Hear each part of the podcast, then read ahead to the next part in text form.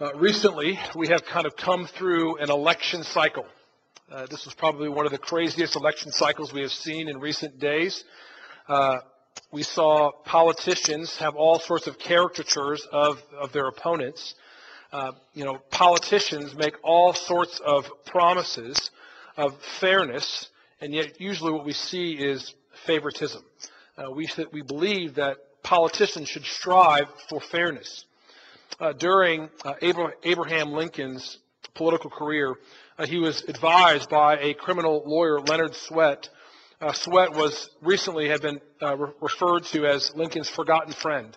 In a letter dated May 30th, 1860, Lincoln wrote to his friend and political advisor, saying, It cannot have failed to strike you that these men ask for just the same thing fairness and fairness only. This is so far as in my power they and all others shall have. Uh, according to, to Lincoln, his political and presidential obligation was to strive to give fairness to all. Now, of course, Lincoln did not do this perfectly because no man can exercise perfect fairness. Fairness is a desirable characteristic of all those who hold positions of influence and one that will constantly be challenged by those who sit under their influence those who, who are leaders want to be fair, and yet that, that fairness will always be challenged by those who are being governed by that leadership. I saw this firsthand when I ran the group home uh, for teen moms. Uh, every week, maybe every day, some seasons, I would hear, Mr. Dave, that's not fair. I learned quite often that my, whether it be my house moms or my uh, the ladies, they never thought I was being fair. In their eyes, I was not um, one who was just. But is fairness objective? Or is it subjective? How do we respond when we see something that, that does not appear to be fair when we are employees or, or fairness in our leaders? What about God? Is God always fair? And how should we respond when we think that God is not being fair? And maybe that's not for you, but maybe those in your life have asked you that question and challenged you that God is not fair. Through this little prophecy of Habakkuk, we are going to ask that question Is God fair? We really know nothing about Habakkuk outside of his name. In verse 1, you see the oracle that Habakkuk, the prophet, saw. He's called a prophet again, again in chapter 3, verse 1. So this little book, we see how God's prophet responded when he believed that God was not fair. So if you've ever thought, God, you're not being fair. Why are you doing this? Well, you are not alone. The first question I want to ask is God fair to pass over sin? Is God fair to pass over sin? This book begins with Habakkuk questioning God for not listening to him or hearing his prayers. He sees the, the, the, sins and the wickedness of his own people going unpunished. So he begins in verse 2. O Lord, how long shall I cry for help and you will not hear? Or cry to you violence and you will not save? Why do you idly look at wrong? Destruction and violence are before me. Strife and contention arise. So the law is paralyzed, and justice never goes forth. For the wicked surround the righteous, so justice goes forth perverted. Habakkuk looked out and he saw violence, he saw destruction towards God, people among God's people, and it appeared that the Lord was doing nothing about it. He said he cried for help, and the Lord did not answer. He believed that the Lord was passing over sin, and therefore God was being unfair. Have you ever felt that God was being unfair when He allowed success to those who were committing serious sins? Why is God allowing the wicked to prosper? Or maybe believe that God was being unfair because He was not answering your prayers, prayers that were, that were right and true according to His Word, and yet you do not see the answer. Or maybe you've been praying for years for a wayward child or for, for uh, to, to overcome a particular sin in your life, and yet you've seen no, no change. Maybe you prayed for a job and have been left unanswered. Or all you have gotten was silence as you face cancer. It's a natural human response to question fairness. It's a common question to those struggling for, for the Christian faith. Why does God allow so much suffering in the world? If you want to be engaged in evangelism in our culture, you're going to get, get confronted with that question. People look around, they see the wicked prospering and the sheer amount of evil, and it causes them to question God's goodness. How would you engage with people with the question God's fairness? Well, what Habakkuk did, he went right to the Lord. Beloved, God can handle your questions. God can handle the, the deep complaints or uh, questions of your heart. And we have to remember that God may give us answers that may be difficult to handle. So God responds to Habakkuk's complaint in verse 5. Look at God's word with me. Verse 5. Look among the nations and see, and wonder and be utterly astounded. For I am doing a work in your days that you would not believe if you were told. Now, sometimes that verse is quoted out of context, but look at the context here. God says, For behold, I am raising up the Chaldeans, or the Babylonians, that bitter and hasty nations, who march through the breadth of the earth to seize dwellings not their own. They are dreaded and fearsome. The justice and dignity go forth from themselves. Their horses are swifter than leopards, more fierce than the evening wolves. Their horsemen press proudly on. Their horsemen come from afar. They fly like an eagle swift to devour. They all come for violence, all their faces forward. They gather captives like sand. At kings they scoff, and at rulers they laugh. They laugh at every fortress. They pile up earth and take it. Then they sweep by like the wind and go on, guilty men whose own might is their God. God answers, I am not passing over their sins. It says, I am doing a work. He was already working to judge his people. He was sending the Babylonians. The Lord said, I am doing a work. It is so important for us to remember that God is always working to bring true fairness. Regardless of what we see happening around us, God is always working. We may not see what God is doing, or may not even understand what He's doing, but we know that God is working. He is actively working to bring about His justice. So Habakkuk questioned God's fairness, but God cannot overlook sin. Christian, take heart. God knows and sees all. He's always working for the good of his people and for the glory of his name. Now, if you're here and you're a non believer, this would maybe cause you to pause. God sees and knows all you're doing. Even for Christians who may be living in the ways of the world, God sees and knows all. You may think that God is pleased with you because he's giving you some sort of success. Life is maybe going well for you in business or family. But, but trust me, God will finally not overlook your sin. Paul wrote to the Romans, chapter 2, He will render each one according to his works. To those who by patience and well doing seek for glory and honor and immortality, He will give eternal life. But those who are self seeking, who do not obey the truth, but obey unrighteousness, there will be wrath and fury. There will be tribulation and distress for every human being who does evil, the Jew first and also the Greek. But glory, honor, and peace for everyone who does good, the Jew first and also the Greek, for God shows no partiality. The people in Habakkuk's day were living for their own passions and pleasures. They, they thought that God was pleased with them because of their success.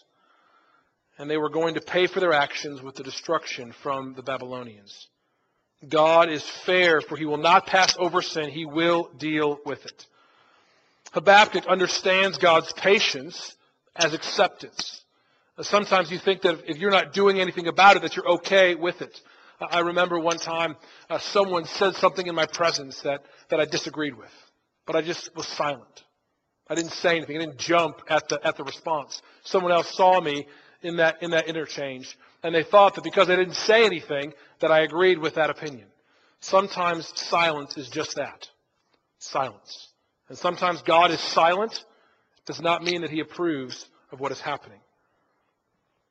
God answered Habakkuk, but he still questioned God's fairness. So he first he questioned, was it fair to pass over sins? And God says, no, it's not. I won't do that.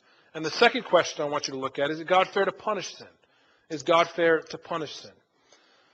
Habakkuk wanted God to punish the sins of his people. He did not want justice to go forth perverted. He wanted God to deal with it.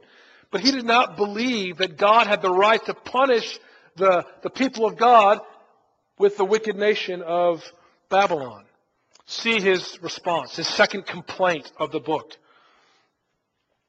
Chapter 2. Sorry, chapter 1, verse 12. Are you not from everlasting, O Lord my God, my Holy One?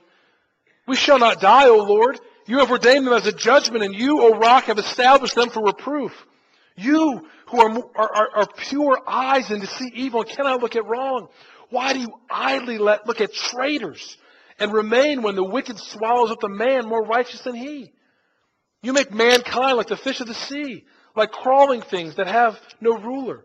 He brings all of them up with a hook. He drags them out with his net. He gathers them in his dragnet, so he rejoices and is glad. Therefore he sacrifices to his net and makes offering to his dragnet. For by them he lives in luxury and his food is rich. Is then to keep on emptying his net and mercilessly killing nations forever? I will take my stand at my watchpost and station myself on the tower and look out to see what he will say to me. What will I answer concerning my complaint? at first, he did not approve of, of God not punishing the wickedness of his own people, and now he's complaining about how God chooses to punish that wickedness. It's almost as if he's in complete disbelief. He, he, he hears what God says and he cries out, The Babylonians? You've got to be kidding me. You're going to send them? This wicked nation is who's worse than the people of God? Look at verse 13 again. You who are of pure eyes and to see evil and cannot look at wrong? Why do you idly look at traitors and remain silent when the wicked swallows up the man more righteous than he? He cannot believe that a pure and holy God could use the evil of the Babylonians against his own people. I mean, does that surprise you? Can God both be pure and holy and still use wicked men to bring about his purposes? Habakkuk saw these two things at odds. How can God do this? Indeed, Habakkuk had a right view of God's character. He was pure and he was holy. He cannot do evil. And yet he did not understand how God displays his character. That's important. I think many of us understand God's character, but sometimes we may not understand how God displays that character in the world. The Lord heard Habakkuk's complaint, and he gave his answer. Hear God's word again. Verse, chapter 2, verse 2.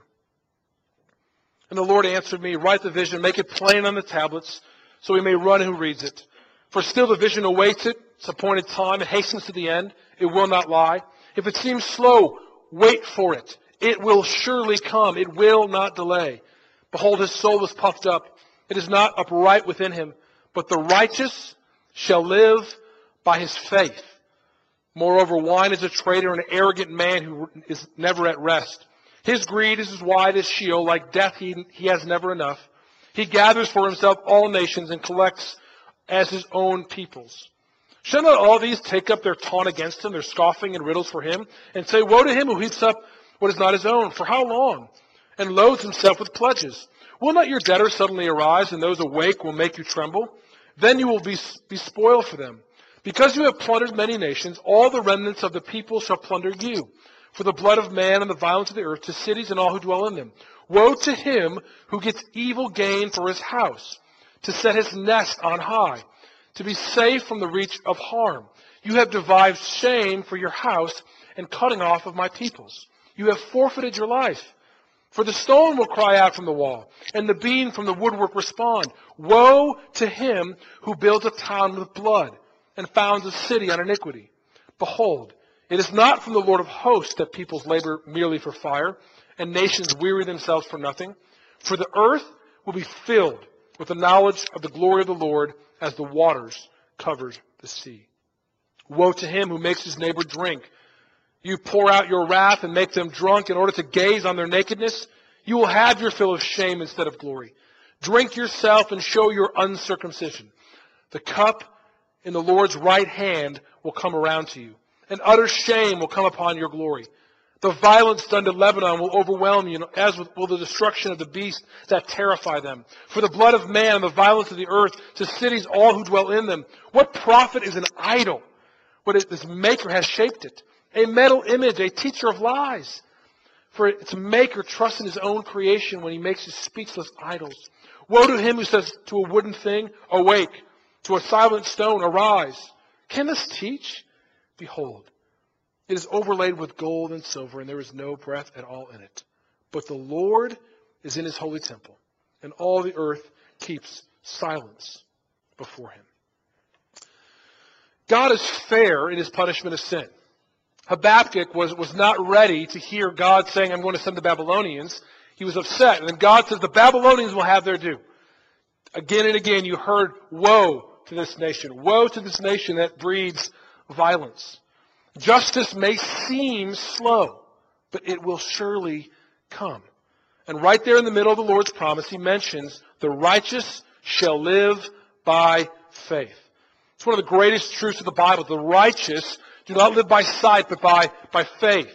Even in the song that we, that we sing, that we love here at Park, uh, it is well. That last stanza, when, when the trump shall out, my, my faith shall be, there'll be, be sight. But right now, we still live by faith. We live and make decisions on the reality of God's Word, not by what we see around us. Habakkuk did not understand what God was doing in his sight. And beloved, we often cannot understand God's hand. But here he's telling us to trust his heart. He wants his people to trust him even when we don't see our immediate vindication. We can trust that it will surely come. Habakkuk 2.4 is, is, is, referenced three times in the New Testament. Uh, in Hebrews 10.38, uh, Romans 1:17 and 18, uh, and Galatians 3:11, which Lindsay read, read for us. Each reference has, has a slightly different application. But I want to read uh, Galatians again and how Paul shows that God is going to bring righteousness for those who are outside the law by faith. So Galatians chapter 3, verse 10. For all who rely on the works of the law are under a curse. For it is written, Cursed be everyone who does not abide in all the things written in the book of the law and do them. Now it is evident that no one is justified by God by the law. Meaning that you can't earn your salvation because you're a sinner. Because every single person in the world has committed sin. And therefore we are not justified or made right by the law because we have broken it. But it says, the righteous shall live by faith. This is quoting Habakkuk. But the law is not of faith. Rather, the one who does them shall live by them. Christ redeemed us from the curse of the law by becoming a curse for us. For it is written, Cursed is everyone who's hanged on a tree. So that in Christ Jesus, the blessing of Abraham might come to the Gentiles so that we might receive the promised Spirit through faith. Christ Jesus, the offspring of Abraham, came so that the promised Spirit of God would be able to, we would be able to receive by faith, not just for the, the Jews, but for the entire world. Even right there in verse 14 of Habakkuk 2, it says, For the earth will be filled with the knowledge of the glory of the Lord as the water covers the seas. The glory of God will overtake the entire world. The promise will be fulfilled only in Christ. It is only through faith in Christ that the Spirit of God will make His presence manifest to the world. The knowledge of the Lord will fill the earth. Every knee will bow on the earth. The question will be this Will we bow willingly in faith, or will we be forced to bow in fear? The whole earth will be filled with God's glory. Habakkuk, the second half of, of chapter 2, just shows the, the, the, the wrath of God against the Babylonians. It's just a picture of, of the, the final judgment that God will bring upon all those who do not trust in Christ. God's people wait patiently for the day when he will come in glory. But the day of the Lord will come. 2 Peter chapter 3 says this. It says, Do not overlook this one fact, beloved, that with the Lord a day is a thousand years and a thousand years is one day. The Lord is not slow to fulfill his promise, as some count slowness, but he is patient towards you, not wishing that any should perish, but that all should reach repentance. But the day of the Lord will come like a thief, when the heavens will pass away with a roar, the heavenly bodies will be burned up and dissolved, and the earth and the works that are done on it will be exposed. Beloved, every day the Lord waits. Every day the Lord waits is Him showing patience to the world. Him showing patience to those who are, are rejecting Him right now, patience to the wayward, patient to the sinner. The Lord is patient. He desires repentance, but judgment will still come. The Bible says the day of the Lord will come like a thief in the night, and all the works of man will be exposed. God's wrath against sin and the sinner will be fully, fully realized in a literal hell for all eternity. Habakkuk bristled. He was upset at the judgment of the Babylonians against God's people. And I think as Habakkuk bristles against the judgment of God, I think we often bristle when we, when we hear of eternal, literal hell. But rightly understood, God's judgment does not minimize God's love, but it maximizes it. John Lynn aptly says, the issue is not how, a, how God can allow there to be a hell if he is a loving God. The issue is that if Jesus Christ could experience hell for me, then truly he must be a loving God. It is not why would there would God allow hell, but why would God experience hell for me? And yet he did. We may not understand God's punishment. Habakkuk sure didn't. But the righteous will live by faith in God's word about God's Son, who, who experienced hell on the cross to bring salvation for all who would repent and trust in Him. Our sin put us under a curse, but Christ came to be a curse for us. Christ redeemed us from the law that we could receive the promise of the Spirit through faith. Christ died for us and was raised for us. And the resurrection shows that God is satisfied with the sacrifice of Christ. Do you realize, my friends, how patient God is? He doesn't want anyone to perish. So he waits. He waits. He is long suffering with you and your sin. He is slow to anger. But one day, his patience will end. God will either punish your sin in hell, or he will apply the hellish punishment of Christ for your sin. Consider the coming judgment, then consider Christ. Do not delay. Whatever you're dealing with today, do not delay. Turn to Christ. Which brings us to our last question Is God's fairness praiseworthy? Is God's fairness praiseworthy? Habakkuk responds to the coming judgment of the Babylonians on God's people and the coming judgment of God against the Babylonians in a prayer of trust. Look at verse chapter 3, verse 2.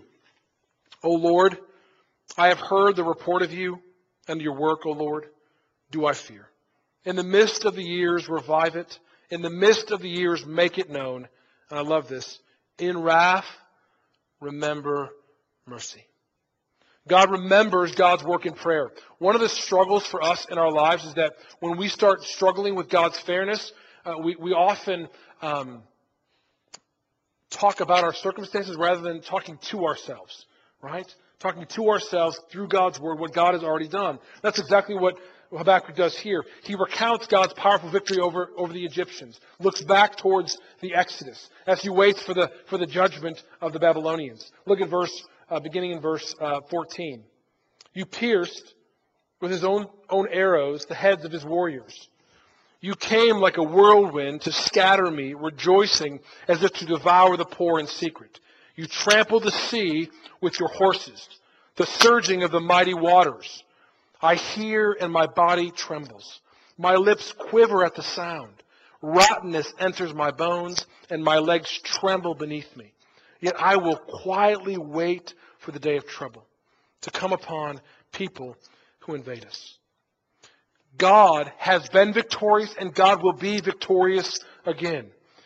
If you, if you notice how this, how this prophecy works, it's much like the Psalms. It usually starts with a complaint, How long, O Lord? And it ends with an expression of trust. That's what we see with Habakkuk. He moves to this place at the end where he deeply trusts God regardless of the circumstances. Look at this verse I read earlier, verse 17. This is one I would, I would commit to memory.